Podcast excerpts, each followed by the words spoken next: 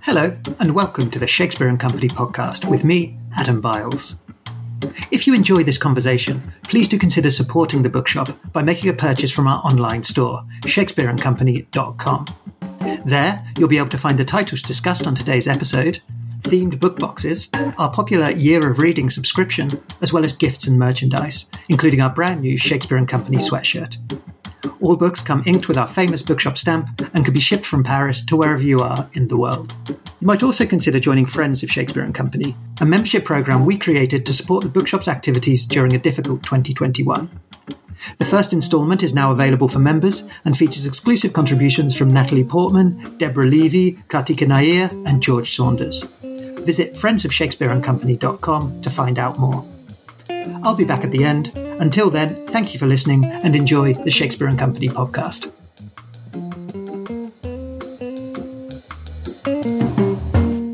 Today, I'm very excited to be joined on the podcast by Rachel Kushner and Rob Doyle. Rachel Kushner's first essay collection, The Hard Crowd, covers 20 years of writing for magazines and journals.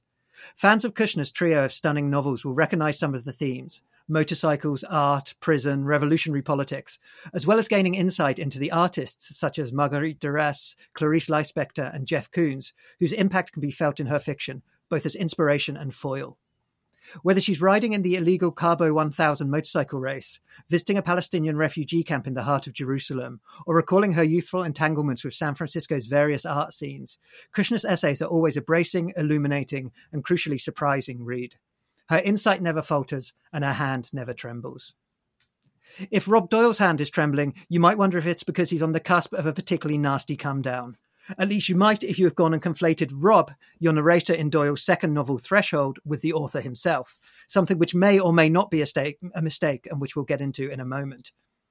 In a way, with Threshold, Rob Doyle performs a genuine public service, plumbing the depths not only of the psychedelic experience, but also of emotional and artistic self doubt, so that you, dear reader, don't have to. The result is a novel that manages to be both scandalously funny and genuinely thought provoking, the kind of book that can take the act of urinating into the mouth of a fellow Berlin clubgoer and turn it into a moment of genuine philosophical introspection. Rachel Kushner, Rob Doyle, welcome to the Shakespeare and Company podcast. Thanks very much. Thank Adam. you. Um, before we kick off, um, where do we find you today? Um, both in your in your rooms, in your houses, and uh, in, in, in the wider cities. Uh, Rachel, you first. Oh yeah, sure. Um, I'm in my home office, mm-hmm. um, in Los Angeles. I live in Angelino Heights, which is next to Echo Park Lake, and uh, walking distance from downtown Los Angeles. Okay. And what's the status at the moment? Is you guys locked down? Are you able to move around pretty freely? We are not locked down. Everything in California uh, is opening up. So, um, very different situation than in France. Um, mm-hmm. Yeah, it starts to, you can kind of glimpse uh, a future here that's radically different than what we've seen over the last year. Los Angeles was a kind of global epicenter, epicenter, mm-hmm. excuse me, of the pandemic, and there were periods of time when you just heard ambulances nonstop, and um, you know um, the impact was felt by everyone in the sense of knowing people um, who got very sick or died from the COVID virus. But mm-hmm. um, at this point, I think almost half the population here is vaccinated, and um, things are looking up. Yeah, yeah that, that's. I felt myself kind of breathe kind of a bit easier when you said that, like to, to know that even if it's not quite happening here yet, to know that it's happening somewhere is kind of right. Uh, yeah, I mean, there's other felt devastations here, just economically, the way sure. that it has um, pushed people who were already struggling to survive into mm. the margins. It's a city that is completely um, trashed and brutalized by what's happened over the last year. And, um, you know, there are unhoused people everywhere. There's on our street on Sunset Boulevard, which I live right off of. Like the city is very beat up, and everywhere you mm-hmm. go, it basically looks like um, what you would imagine had you never been to Rio parts of Rio might look like. Mm-hmm. That's what LA looks like now. But then there's also a lot of wealthy people in glamour here. It's a bizarre place. Yeah, yeah. And Rob, how about you? Where do we find you? Uh, far less glamorously in Rosslare Harbour, County Wexford, on the uh, southeast coast of Ireland. Um, it's a, just a it's a, a, tiny port town where I've been um, riding out the pandemic and the lockdown. I was here when it first started, you know, this time last year or before, and um, moved back to Berlin, where I've been kind of living for the last few years. In the middle of it, you know, when it seemed like the summertime, when it's when there was that window of uh, opportunity where it seemed like maybe we were all kind of overreacting and, and this thing was going to burn itself out quicker than expected. Uh, mm-hmm. And then obviously that didn't happen. And so uh, I came back here in late January of this year. And uh, I mean, it's very, it's very easy to be socially distanced down here. Uh, it's secluded, and um, uh-huh. so it's pretty. Ireland has had somewhere in between, like it. Ireland has had officially the longest and most severe lockdown in the world.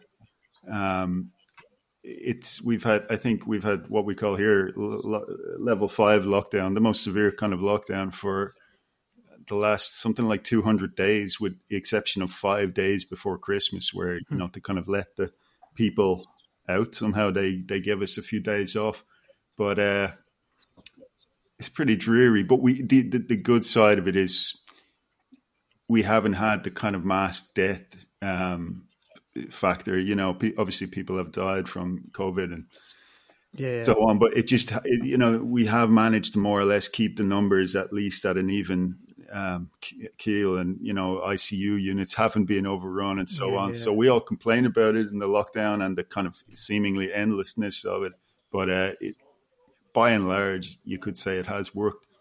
And the the other thing though is, like Rachel says, in LA, fifty percent of the people are vaccinated it's nowhere nowhere near that here in Ireland. We've been one of the slowest in Europe uh, mm-hmm. again for reasons not entirely certain. So, um, uh, but you know, yeah. the end is yeah, the end seems. It, it makes you as, you as, you're speaking, it it makes me it makes me wonder how the um, the Rob in Threshold would have responded to this situation. Um, and I and I say kind of the Rob in Threshold because, as I mentioned in the introduction, um, I, I, kind of have form in this. I, have been upbraided by uh, quite rightly by another writer um, for during an interview um, referring to him as you, as the, the, the narrator of his book as you, because the narrator had the same name as him and was in many ways very um, very similar to him, and yet it was he, it was pointed out to me again, as I say quite rightly, that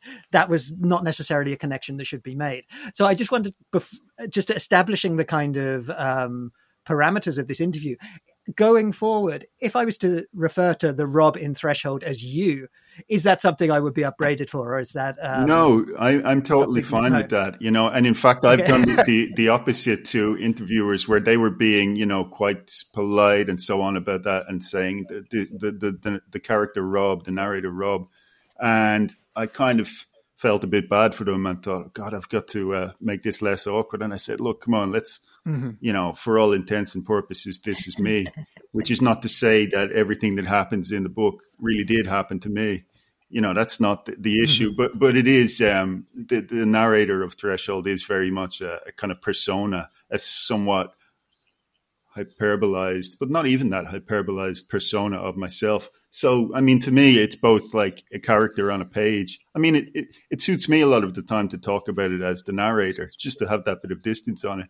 But I don't mind if uh-huh. people uh-huh. um, conflate. You know, it's it's kind of asking for it, really. You know, if people conflate me with the narrator, I can't really blame yeah. them. I only have myself to blame. So. Yeah. um, have you have you found? Oh, yeah. Could I say something about that just really quickly? I just of want course. to say it. Threshold is one of my favorite recent novels, and um, that narrator is not at all sanctimonious about fiction. Mm-hmm. and mm-hmm. it requires somebody who themselves is not sanctimonious about fiction to create a voice like that so if rob were mm-hmm. suddenly um, sort of a kind of you know um, ideologically promoting uh, the purity of fiction in terms of how his narrator is referred to, it would be hard for me to believe that. Uh-huh. If you know what I'm saying. Yeah. yeah anyway, no, that, didn't that mean makes... to interrupt, but I just want to add no, that. that. Thank, thank you, Rachel. That, that's lovely, and uh, and that's a that's a fair way to to put it. Just one more thing I would say to that is there is sure. a kind of traditional hierarchy of genre, you know, that a lot of people do believe in, with kind of fiction up at the top and everything else on it, kind of descending layers below it. And I've never really written like that. You know, I don't even read like that. Mm-hmm. And so, um, just the kind of genre promiscuity is just something I've always been comfortable with. You know, a kind of a, a non non binary kind of genre, so to speak. It's interesting that kind of hierarchy you talk about because I kind of had the feeling that that might have flipped in the last few years. Like there seems to what what is often sort of banded together as kind of auto fiction seems to have been kind of elevated to uh, a sort of a, a, position in sort of the critical position in novel writing that seems to uh, currently at least sit above the kind of novels of so-called pure invention. I don't know if that's just my sort of interpretation of it, or is that something? Yeah, there's true. There's certainly a lot of it around, isn't there? You know, the horrible thing is um, when you know I find myself writing a book like that, and then finding that God, everyone is at it. You know, you feel you feel a little bit less special and a bit less original. But it's something I've just been interested for the longest time, which is autobiographical writing, mm-hmm. and particularly autobiographical writing, which um, is which utilizes all of the kind of means and methods we have at our deployment by through fiction. You know, um, it doesn't ultimately matter if, whether something is true or not. You know, it's just what what what is it on the page? Is it alive?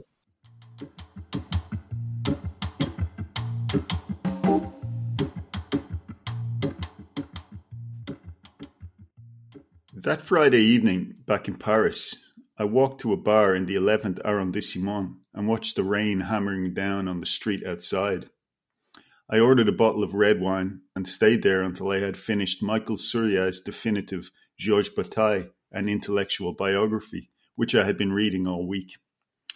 It was after one o'clock as I walked home along the Rue de Belleville, deserted now with the rain still falling hard. I was drenched, but I didn't care. Two black guys approached me. I tried to walk between them and found that one of them had clasped my wrist firmly. I looked at him. Our eyes met. I pulled my arm away, but he held me tight. Then his friend was holding up a large serrated knife that shone in the streetlight. He too looked me in the eye. I had sent the proofs of my new book off to my publishers that afternoon, and now, with all the wine inside me, I reflected that I had achieved and enjoyed a few things in life, and worse could happen than to die here, picturesquely, on a Paris street in the rainy night, to a gleaming knife. And then this passivity became active desire, a sudden, bright wish to die. Unexpectedly, the guy let go of my arm. I walked off. They turned and cursed at me. I cursed back. I considered going after them and roaring in their faces, kicking and punching wildly. I lost my way in the rain, enthralled by visions of beating a man to his death, any man or any woman, not to cause pain, but for the release of it, pummeling a face with my fists till it caved in, stomping a skull against the rained on concrete. I was still raging when I got home, a euphoric, self fueling rage that craved eruption. That night I dreamt my own death. I knew that I was dying. The process was quick. But as I died, I became suffused with joy because I knew that this death of myself, my individuality, this bungled figment that called itself Rob and staggered through its world, was of no consequence, a mere transformation, the end of an illusion of separateness. A veil had been lifted, and there was no boundary between me and all else. To have lived once was to live forever, merged with all that is in an infinite churning, where individuality is no more substantial than the patterns thrown up on the foam of the sea. I slept a good nine or ten hours, and when I awoke, it was a sunny late morning. I lay there feeling light, cheerful. A conversation in Spanish drifted up from the courtyard outside my open window. I remembered the dream, the brilliance of it. The ping of an incoming email sounded from my phone. Soon it was back. The anxiety, the plans, the craving to distinguish, preserve, and disseminate myself. But the cheerfulness remained, the levity, and with it a lingering thought, or hope, or faith, which faded into the background ambience as the day progressed, that the dream had been the reality, and that this lonely, curious existence was the dream. Is this uh, Rachel? Is this a concern for an essay writer? Like, do you um, do you feel is there a certain sort of obligation you feel to to truth and persona and sort of um, fact when you're writing an essay compared to when you're composing your novels? It's just I put in mind a little bit of um, when I interviewed the essayist John D'Agata and was quite struck by his sort of um, it would be it's very reductive to say kind of flexibility with the fact, but he talks about one particular moment, and very famously, he had that sort of book, A Lifespan of a Fact, where it's him in conversation with his fact checker. But like, there's one moment where he describes a, I think it's a, a, a truck belonging to an animal um, rescue company or something like that, as purple, and the fact checker came back and said, no, it's actually, I checked this, it's pink. We should probably change it. And, and John D'Agata's like, no, but you know, the, there's something about the purpleness of it, which is more truthful to the essay that I'm writing. Um, as I'm curious, Rachel, do you feel a sort of an obligation to hard objective fact or so-called objective fact when you're writing your essays? Or is there a kind of personality of Rachel Kushner, which you sort of put forward in the essays? Well, the way that you just posed that question suggested that you're either um, you either forge a kind of path with fidelity to objective fact or you're true to yourself um, but i think maybe there's a way of doing both when you're writing mm-hmm. essays mm-hmm. um, you know because i'm primarily and s- fundamentally a fiction writer um, the essay for me is a distinctly separate place and some of the essays in, in this book, The Hard Crowd, um, were written like, for instance, for the New York Times Magazine, where it's a sort of serious endeavor of reported nonfiction, where mm-hmm. there's going to be um, a month of a team of fact checkers looking things over. And if you are intervening in something that is a sort of loaded topic, like, for instance, Palestine, they want to be able to absolutely defend mm-hmm. you and your piece and being super precise becomes crucial mm-hmm. um, some of the pieces in the book are are less like that but that doesn't mean that um, i use purple because it has a sort of figurative possibility to it when really something was pink i mean I don't really mm-hmm. even know what the difference between those two colors is, but uh, um, but I don't really think in that way. Um, I think that I am interested in like the objective world, how it looks, the mechanics of it, how it makes me feel, mm-hmm. how I orient myself, um, like among various people and things I remember and people, you know, cultures that I encounter. And if if I were more interested um, in inventing or embroidering on top of what I encounter, I probably would put that in fiction instead. In terms of the fact checking, um, there's a the title essay of my book, The Hard Crowd, was um, excerpted in the New Yorker, almost whole cloth. Uh, there's a longer version in the book, but the version in the New Yorker is basically the essay. And it's full of remembrances from my very deep past about a hmm. San Francisco where I grew up that is basically vanished. And um, when I mentioned to my husband that it was being fact checked, he thought, they're going to fact check that essay? How ridiculous. Because maybe along the lines of whatever John D'Agata was saying to you, um, it kind of floats in a luminous bubble of my own memories so that it is a mm-hmm. sort of subjective gesture. And yet they did fact check every single detail. And I make just very brief mention without even naming the person of a friend who worked at Kentucky Fried Chicken in the tenderloin mm-hmm. when we were 15 they called that person you know did you work 40 years ago uh, at a kentucky fried chicken in the tenderloin yes i did um, they called another friend of mine at 6 a.m because we live on the west coast and they were calling from new york city were you at an agnostic front show in 1991 at the Sixth Street Rendezvous? Um, I think so. Uh, was there a fist fight? I think so. Was there beer on the floor? like the kind of level of fact checking was very funny in a way. Um, there were people that I had given the essay to first who are in it, like the tattoo artist Freddie Corbin, because some mm-hmm. of what I mentioned about his life is tragic and personal. And I wanted his mm-hmm. blessing before I published the essay.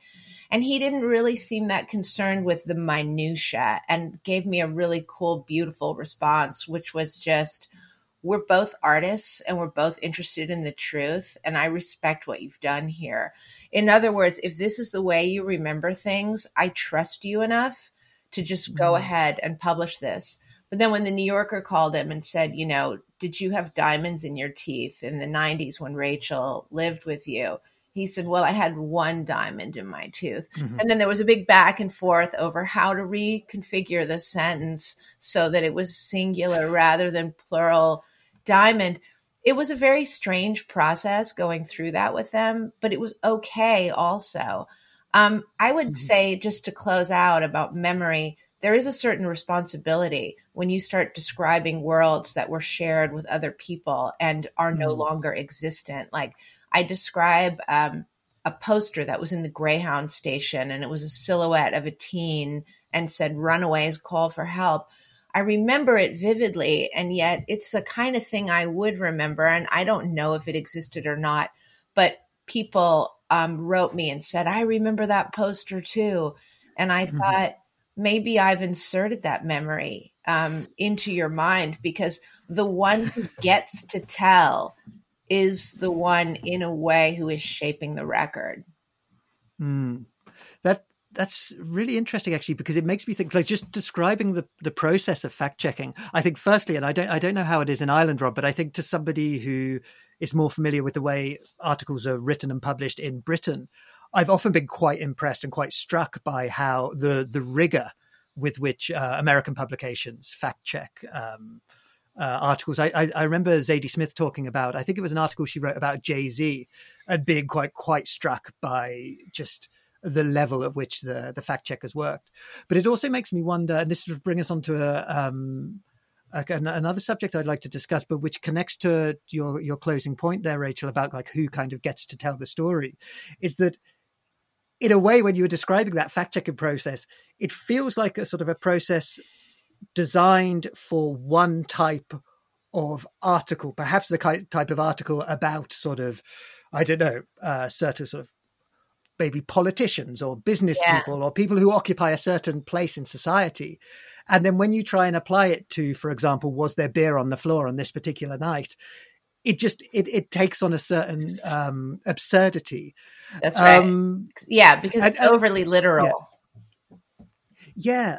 Uh, overly literal and also just sort of it does it, it seems to kind of apply to sort of a perhaps yeah a sort of a class or a strata in society that sort of um yeah is not sort of is not normally sort of subjected to this kind of level of interest from right uh, like calling my friend who lives in jeannie hicks who lives in bakersfield now and asking her if she worked at kentucky fried chicken 40 years ago mm-hmm. Yeah, yeah, yeah. And that's one thing I find in both both Threshold and in the Hard Crowd is this sort of um, this sense of uh, I think class consciousness might be a bit of a sort of a, a high flown um, sort of way to to express it, but I think there's definitely compared to a lot of um, a lot of writing, which I think is sort of very much rooted in the sort of solidly middle class experience, and by I'm conscious that we have a slightly different way of expressing middle class between Britain and the States. Like I think sort of like basically like sort of quite wealthy or very wealthy experience. Whereas I found in, in, bo- in both of your work, there's this kind of um, sort of working class consciousness and kind of a, there seems to be a sort of a desire to to give that voice and to give that representation. Yeah, I think actually that's one of the things I really relished about reading Rachel's book uh, in The Hard Crowd was that it's a book of essays, and most of the books of essays I, I read tend to represent and be about um, certain strata of society, and that's not necessarily a bad thing. It depends on the book. But in this, I was reading about kind of bikers and guys who drank at you know dive bars in San Francisco and the Tenderloin, people who went to Clash gigs and uh, you know listen to PJ Harvey and stuff. So I just appreciated that that was a world I could um, relate to and navigate somehow, and that, that it, it, wasn't what I was used to seeing in a kind of serious collection of essays. Um, but likewise, um, yeah, it's the same when I when I write. You know, uh, it's it's not really a conscious choice. You know, I have maybe reasonably or relatively kind of high high-minded interests in some in some sense you know i'm interested in philosophy and in literature and in art and so on but also i come from a culture an irish working class culture of um, you know with more self-destructive aspects and with a, a keen interest in the kind of narcotic mm-hmm. life and in the kind of alcohol fueled side of life and you know uh, those I I try to write, or I just maybe I just do naturally write in a way where I don't have to keep my kind of Heidegger separate from my nightclubs or you know my my my uh, my French um, existentialist 20th century philosophical interests separate from um, descriptions of uh, just the kind of people that populate my life, frankly, you know, and. Uh, just like even though threshold is maybe you know 90%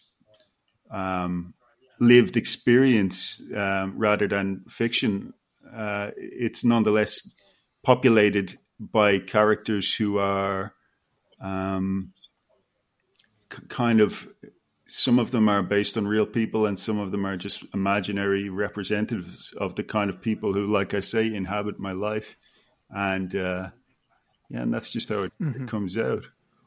Yeah.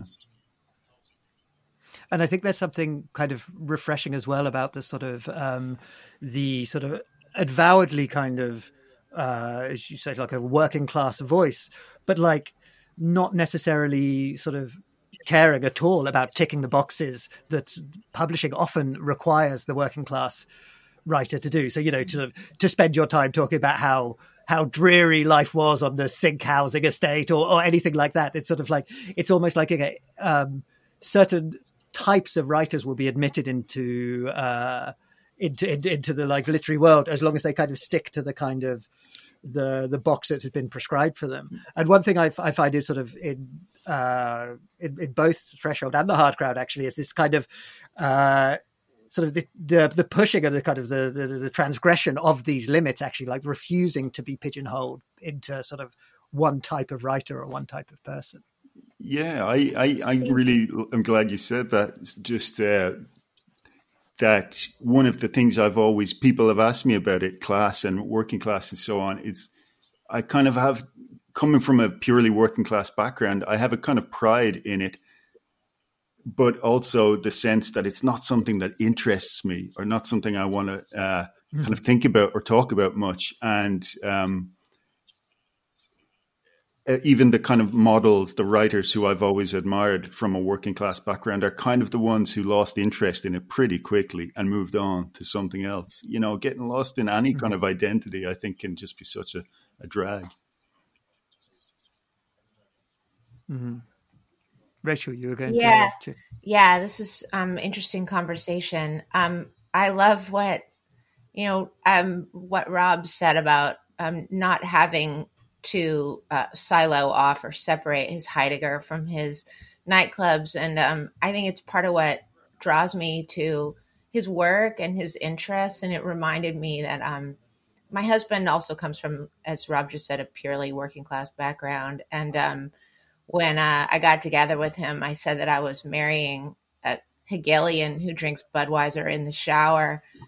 Um, he doesn't actually drink anymore, but um, it's not having to present one coherent basically fiction of self. You know, if you've Mm. left those roots behind, which my husband did, and um, you know, has a PhD, is the first person in his family to even go to college.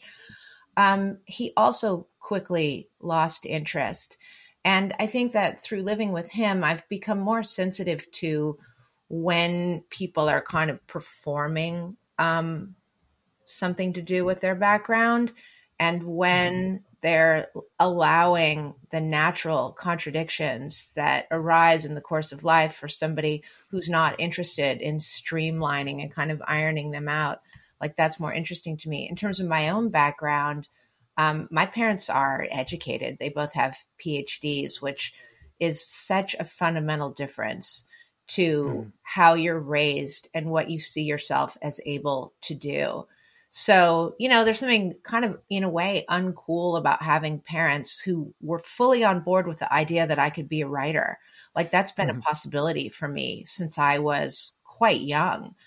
Um, at the same time, this essay collection for me, in a way, I think allowed me to take stock of why I'm interested in what I'm interested in and write the way that I do. And my parents were very unconventional. They lived in a bus, they never got married um, they were involved in these kind of like they always said they were too young to be beatniks and too old to be hippies and were Hmm. sort of in between and lived in a way that included a cast of characters people whose art was very much lived without traces in the Hmm. present and i think that i drew lessons from that and the kind of things that I read and that they read, writers like Nelson Algren and John Steinbeck, kind of depicted an old, weird America where you write toward and about people who are most brightly alive. Um, Mm. and and so I just can't help it. That's what I'm from. You know, I have the kind of mother who, when Sonny Barger um, the leader of the Oakland chapter of the Hells Angels, came out with an autobiography. My mother waited in line for hours to get him to sign a book for me. Oh, my daughter wants to become a writer, you know? So if that's what you grow up with in a way, which is not to say that I have a kind of outsized fidelity to my own roots or my background, it is nonetheless there. And it has allowed me to kind of activate what I'm interested in in a way where like I have permission to do it. And then looking back, I took stock in this book and these more memoir uh, type essays on on what that is for me. Mhm. In terms of novels, I'm not going, oh, now I want to shed light on the underclass of America or something. I just go toward what I think is interesting and um and and and serious subject matter, you know, and just what's around me. hmm And uh, one one of the kind of um, things that does seem to be sort of a fascination for you. There's just a couple of essays which deal with this is the the concept of sort of of, of engines, of vehicles, of sort of um, of sort of mechanics. Um, in a way, so we have the, the the the first essay, "Girl on a Motorcycle," obviously about the the race you participated in. There's an essay about your your fascination for um, uh, classic cars. There's um, the uh, the "The Company of Truckers," as well, which sort of is okay. That's it's very much about the people who uh, who who drive these these machines, but the machines are very sort of present in in that, and it, in a way, it seems sort of that seems very striking and very unusual uh, for a writer. Like I think that could be a kind of uh, you know people could have perhaps a conceptual fascination with them. I mean, there's a moment where you uh, you mentioned the futurists, and you actually asked, you know, why did these guys never build anything? Um, because your your fascination seems to be really with the, I guess, the, the physicality of uh, of these machines. Yeah, but also people who know how to make things. And maybe that has Mhm. something to do with seeing people act rather than tell, tell I, I, I don't know, seeing people act rather than depicting them as char- characters with an interiority to which we automatically have access. I don't know Mhm. how to account for it. I have always been interested in cars and motorcycles and the kind of the culture that goes with it. I think it's just something to do with my childhood. Like, um, I was always interested in the drag strip. I wanted to go to the racetrack. I wanted to walk through the open pits and see what people are doing. Maybe I'm kind of essentializing gender in a way because it does have to do with men for me. Mm-hmm. Um, but I think I also saw myself among them. So it wasn't like I thought, oh, this is a realm that is for men. Like, not mm-hmm. at all. As soon as I had the money, you know, to buy my own motorcycle as a young person, I did. Um, just as a kind of interesting aside, that my essay collection in French is going to be called. Um, forgive my accent; I don't speak French. It's going to be called uh, Les routiers sont sympas, like the truckers oh, okay. are kind.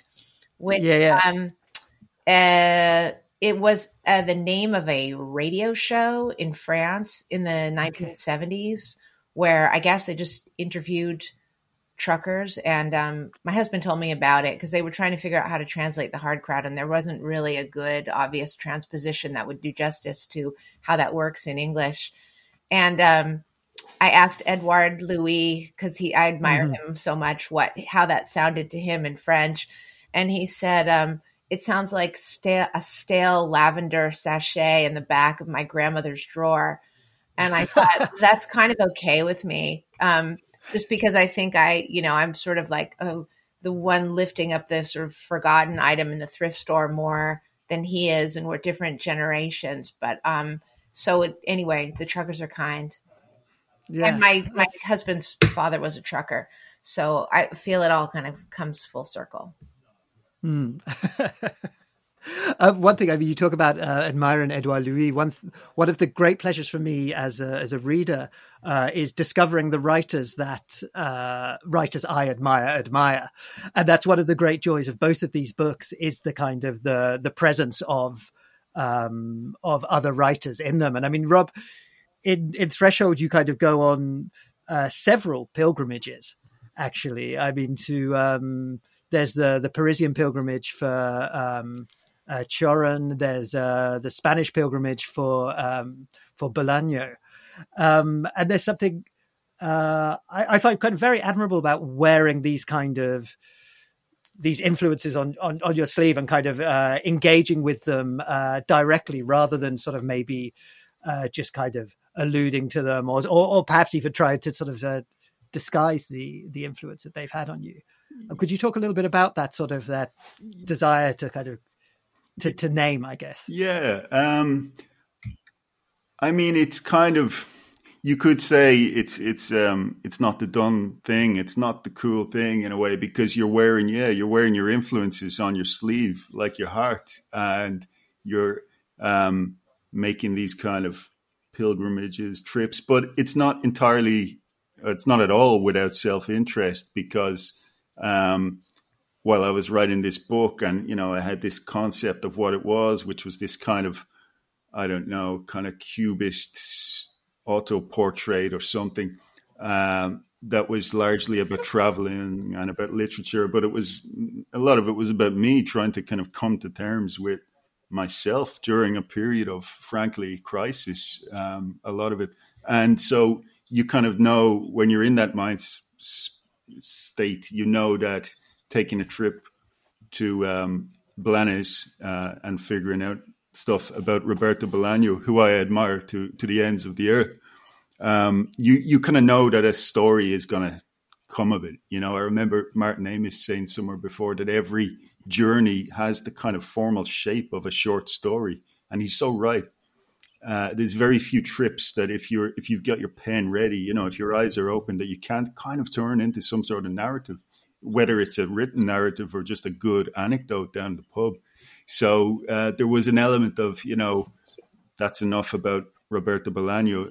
Now back to me, you know, where you're kind of using these voyages into mm-hmm. the work and the mind and the life of another author uh, as a kind of way to tunnel further into yourself and kind of make a reckoning with your own obsessions and um, uh, your own past, your own life, your own present. Although that said, the one um, the one encounter with a writer in this one that was absolutely urgent in a different way was with Ian Cioran, um, the the pessimistic mm-hmm. kind of nihilist comedian aphorist, who um, it was absolutely true that as I describe in the book, for a certain period of my life, I was so fixated on his work that everything, pretty much everything else I read, just tasted anodyne and long winded and um, so and I really wanted to kind of write him out of my system. I wanted to write a book about him, and I made copious notes for it. And then I was kind of that wasn't really working out, so I was embarking on some kind of ill-conceived historical novel that was going to be somehow partly about him or something. And anyway, I took a trip to Paris. I was living in Dublin at the time, and I took a trip to Paris to um, research his life in Paris at the height, really, of my obsession with him. And it was an obsession, um, not entirely a, a, healthy obsession because he's not a healthy writer. He's he was a kind of writer who confronted me in a very visceral way with my own kind of worst instincts, my instincts towards defeat, um, desolation, you know, rejection, misanthropy, nihilism, all of that stuff. So shortly after the Charlie Hebdo uh, terror attacks in Paris in the winter of mm. the early uh, January, I guess, of 2015, I went over there and did all of this research and so on. But then I kind of abandoned the idea of writing a book about him and writing about this trip um, where I made some sort of reckoning with my obsession with him became the work itself. Mm-hmm. And then um, true enough, I kind of freed myself from it, having written that chapter. And by that stage, I knew very much it wasn't just a standalone piece, it was part of a, a book that was forming in my mind. Uh, I, it, it kind of took away the full ferocity of my addiction to him. And I could kind of. Uh, but and I could kind of move on and read read again. But it also gave me, um, it also just put this idea in my head of using writers, pretty much colossal writers, um, really, as a way of tunneling further into myself and uh, my own um, my own interests, my own philosophical hang-ups, my own pathologies, mm. and so on. There's another chapter about mm. Georges Bataille, um, which lent itself very well to comedy because you know this is a this is a pretty significant figure in contemporary uh, European thought who also once masturbated over his mother's corpse. You know, this is, is kind of somewhere between a, a grotesque horror movie character and a philosopher. So uh, that lent itself to a kind of to, uh, grotesque to, slapstick ch- chapter. Yeah to quote Rachel, actually, Bataille is something of a sick puppy. As, uh, I think you refer to him in your Marguerite Duras. Uh, oh yeah, I'd yeah. I mean, that. that's a particular Bataille. Um, that's a particular moment in Bataille's history that I'm referring to when he called um, the bombing of Hiroshima a vanishing splendor. Mm-hmm. Oh yeah, Rob, you probably know more. You, in fact, I know you know a lot more about Bataille than I do. I find him to be actually one of the funniest writers of all time. There's mm-hmm. some Bataille, especially Bataille on um, on um, like Cro- Cro-Magnon and um, the caves, and um, oh, even yeah. like human buttocks and what they're for to be some of the funniest writing I've ever read. Um, but what I, yeah, what I say is that he's, that Duras herself is not such a sick puppy as Bataille. Mm-hmm. And I've always been interested in their friendship. Um, and have kind of been hoping that I would at some point encounter the illuminating detail between them because what I have is a detail that doesn't, that doesn't um, tell me much but seems evocative, which is that um, she gave her uh, windfall proceeds for having written the screenplay for Hiroshima Mon Amour to Bataille, and I don't know why. Um, oh. They were friends, and she's written a couple different essays about him. It's such a such an intriguing detail. When I when I read yeah. that in your essay, like it just sort of it poses so many questions. I'd forgotten that detail. Well, especially given what he, oh, sorry. No, yeah, I'd forgotten that detail in the essay, and I uh, and I've read I've read the big chunky biography of Georges Bataille, and I have to say I have no memory of Marguerite Duras even appearing in it. Maybe she did, but I've lost the memory, uh, mm. so I can't help you. I can't illuminate when, um, that one. what if the um, I mean uh, in the hard crowd, Rachel? You have um, s- several essays about like a lot a lot of uh, writers at Duras, as we mentioned. There's um, Denis Johnson, there's Cormac McCarthy, uh, not just writers, of course. You talk about artists, musicians as well. I was particularly, I, I don't think we're going to too much details because I don't want to ruin it for people that are going to read it. But PJ Harvey's role as somebody who grew up in Britain in the 90s, for, for whom PJ Harvey was sort of everything. It was so it was so nice to sort of to to discover this particular detail, um, her significance in your life. But the writer I wanted to to talk with you about was a writer I was not familiar with at all, which was uh, Nanni Balestrini, um, and particularly um, a uh, an observation you make about that he and I'm I'm going to paraphrase you here, but he he helped you understand that you could be kind of you could write something which was kind of vital without necessarily being cynical. Like you didn't have to have a sort of a misanthropic view of the world, like someone like Celine, who you cite, right. uh, in order to, to, to to sort of write something that that was alive. Yeah, I mean, um, you know, sometimes you work these things out in the essay in a way that suddenly become, I guess, more explicit or stark than these notions might have been in my own mind in terms of. Mm-hmm um, how Nanni led by example or shaped or changed my own attitude toward what literature could be written. But certainly when I, the first book of his I encountered was uh, The Unseen, Gli Invisibili. And that's kind of the like the debris and fallout and cost of the movement of 77 when um, at first it's very exciting for the narrator of that book um, i guess it's basically the life of this real person, Sergio Bianchi, who was friends with Nanni.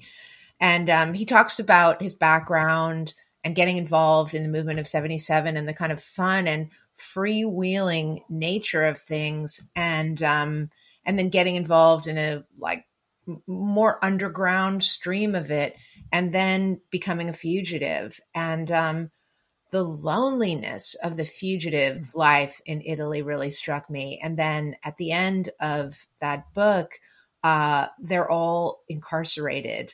And the battle for a revolutionary horizon is so radically curtailed. It's a battle on a tier in a prison where all you're winning is this tiny skirmish between you and the prison guards and then they're all holding sheets that are burning out the window at the end. And it's actually like one of the most shattering images in fiction that i've ever read. And um, like you'd have to be a serial killer not to cry at the end mm-hmm. of the invisible but the unseen. But talking to Nanni, i got to be friends with him after i wrote the flamethrowers. He got in touch with me.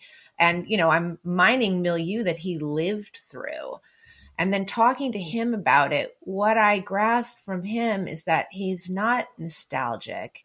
He doesn't mm-hmm. look back, even as he knows that he lived through and tarried with a significant historical epoch.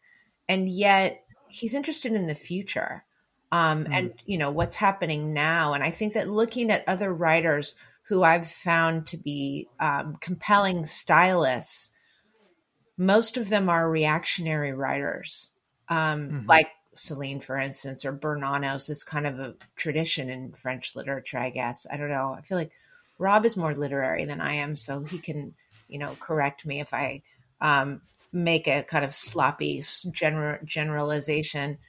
But Nanni, for me, has the kind of tang of these mm-hmm. more uh, wry and sardonic stylists and yet in uncovering what his own principles are to art making it was without foregoing um, some kind of project of well to put it in adorno's words redemption hmm. mm-hmm. it's it's it's one of those um, discoveries as i said like a sort of uh, immediately uh, what, what's what, what, we've had to order in the book. Even in Shakespeare and Company, we didn't have Nanni Balestrini in stock, so it's sort of it's one of those things. It's like it's re- reading you writing about him made me sort of uh, yeah inspired to read him uh, yeah. immediately. We Want Everything is like it is one of the great novels in my mm-hmm. opinion, and there's nothing like it, and it's so incredibly funny. Mm-hmm. We're um, we're almost out of time, but there's one thing that I did want to ask. Uh, sort of, a, I guess, a sense that I found uh, in, in, in both of um, your books about the sort of, I guess, my question was kind of the writer's commitment to sort of being a part of life, like being involved in uh, the things uh, you write about. Because there was a sense um, I got from from Threshold that sort of like uh, there were a few moments where you said something like, "Oh, I." You know, you talk about a, a certain drugs that you've sort of taken to a certain level, but sort of didn't quite want to to to cross the threshold, so to speak. That you were kind of there was a certain sort of expeditionary instinct, but a certain kind of restraint as well, a certain sort of pulling back, and it was a similar sort of feeling, and maybe. You know, maybe I was a bit in a kind of headspace of reading your two works together and looking to draw parallels. But I had the feeling in the the title essay, "The Hard Crowd," that there's also this this this questioning going on or, or was certainly going on for you, Rachel, about in that time you were writing about like how much you were going to sort of get involved in the scene and make certain scenes your life and how much you kind of could do that while also being a writer, if that makes sense. Rob? Yeah. yeah. um, sorry, um, okay, awkward. Um, yeah, I, I well, here's the thing. Like, I, I, I think you know, life just keeps happening to me, and that's that, that's the fact, right? As as banal and obvious as that sounds, but it does, and for a large um, part, it's it's rather disastrous. Frankly, it's a kind of series of one crisis after the next, and um, and that's that's I, I hope that doesn't sound self pitying, but it's not a, an exaggeration either uh, that's just been my experience of being on the planet, you know, being in a human uh, life and uh, writing f- from the time when I began to take it seriously and become a writer, you know, in, in, in the full sense. Uh, it was my way of kind of writing my way out of that um, series of disasters and that calamity. Um, and one of the ways of doing that is by forever being just a little bit outside of your own catastrophe and the catastrophes around you and the life that's around you uh, because you're because you're the subject but you're also the kind of observer. And yeah i i agree with you adam that rachel likewise writes about this very thing uh, in in that essay. And um so so it's kind of it's kind of like um, the writing is its own inherent redemption from all of the bullshit that happens to you because um, giving it form and making it something beyond itself, something public, something shareable, something hopefully with at least a glint of the universal in it or the human in it um, you know, that somebody in America can read, or somebody in the UK, or somebody in France, or wherever can read and see something of themselves in it. Um, even though it's often me kind of getting into the most shameful, the most disastrous parts of my personality, um, somehow turning it into a shareable kind of virtual reality experience called literature redeems the kind of shoddiness of it all, the kind of squalid, the abject kind of vibe of it all. Uh, yeah, so it's my kind of way of writing my way out of the trouble that I myself have caused. And then, of course, you put your books out into the world and they set off whole new trains of consequence and cause and effect, and they get you in even more trouble. And then you have to write another book to get out of that. Can I add a little to that? Is there time? Of course. Yeah. Yes. Yeah. Yeah. Go for it. I absolutely love that answer. Um, and it seems it's particular, I think, to Rob and his work, this idea that the writing redeems the life somehow. Um, but that last thing he said about the uh, the novels themselves, like Threshold, then um, having repercussions that cause a sort of um, new set of consequences. I'm sorry if this is like a little bit, you know, turning it directly back to me, but it did remind me of the epigraph I chose for my book, which is Clarice Lispector. Mm-hmm. Um, what others get from me is then reflected back onto me and forms the atmosphere called I. And um, and I think that what he was referring to in a way could be subsumed under that idea, mm-hmm. which can take many different forms, but where you, or at least me, one, the writer, um, can be sensitive to what they're doing to um, add to or obfuscate or rivet their own image or role, their orientation, the way they look out at the world and draw it in and what they write about. Um, and I was very conscious of um, what it might mean to put my own image on the cover of my book. And that's why I put that epigraph there. It was sort of like throwing up a shield mm-hmm. to deflect the repercussions of putting this book in the world that's clearly sort of meant to steer the reader towards some idea of who I am. And at the mm-hmm. same time, I'm a receptive organ who's sensitive to other people's idea of who I am and wanting to both affirm that and also resist it and complicate it, I mm. guess.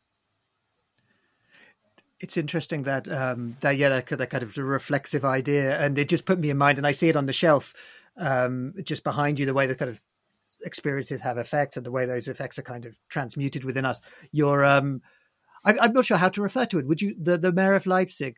Would you refer to that as a novella or I, it's it's such a extraordinary, peculiar um, little book um, that I've sort of I, I, I was going to bring it more into the conversation, but have found it since reading it a couple of days ago almost impossible to kind of talk about.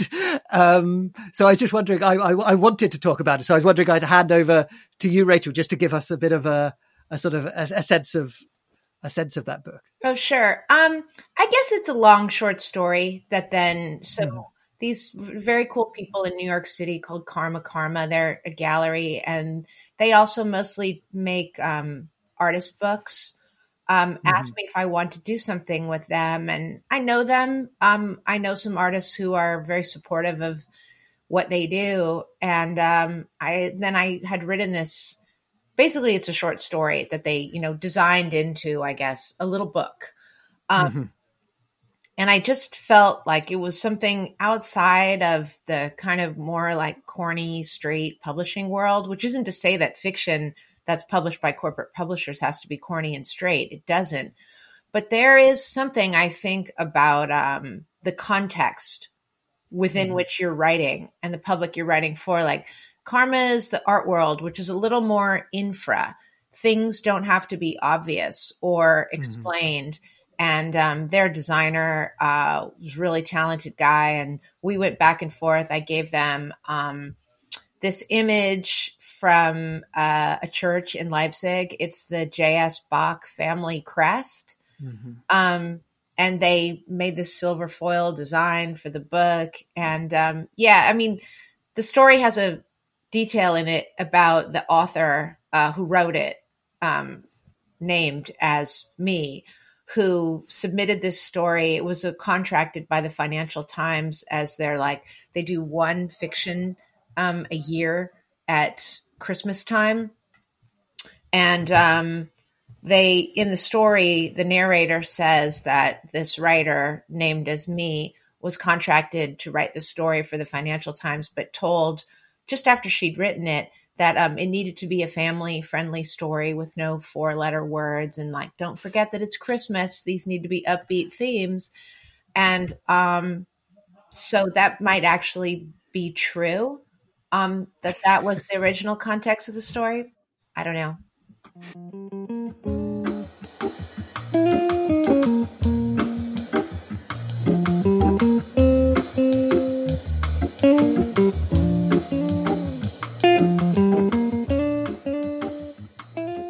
I'll be reading from The Mayor of Leipzig, this book that Karma just published.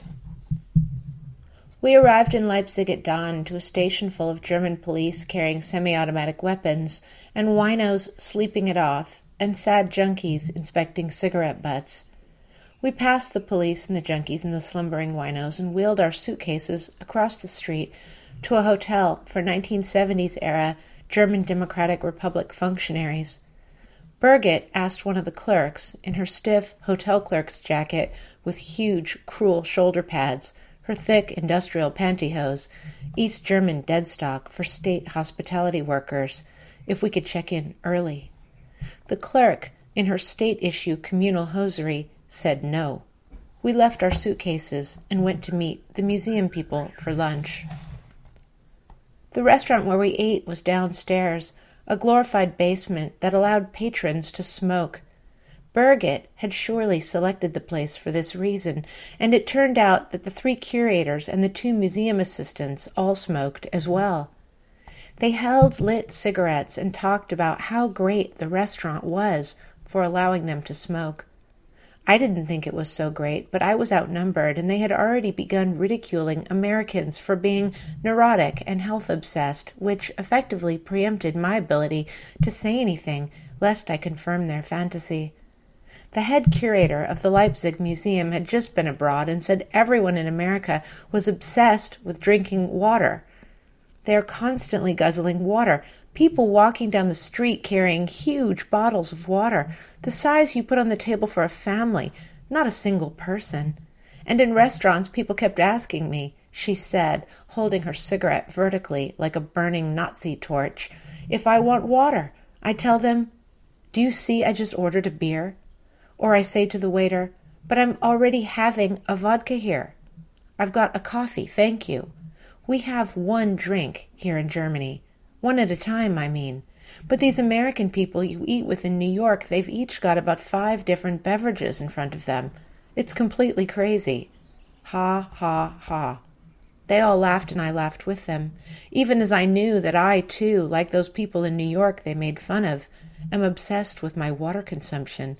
And I worried, as I laughed, that these German curators were dehydrated but I pretended I was on their side in this and told them about a friend of mine who had recently said to me, in a grave and confiding voice, I live in fear that I will be trapped somewhere on the subway or in a taxi in midtown traffic without my water bottle.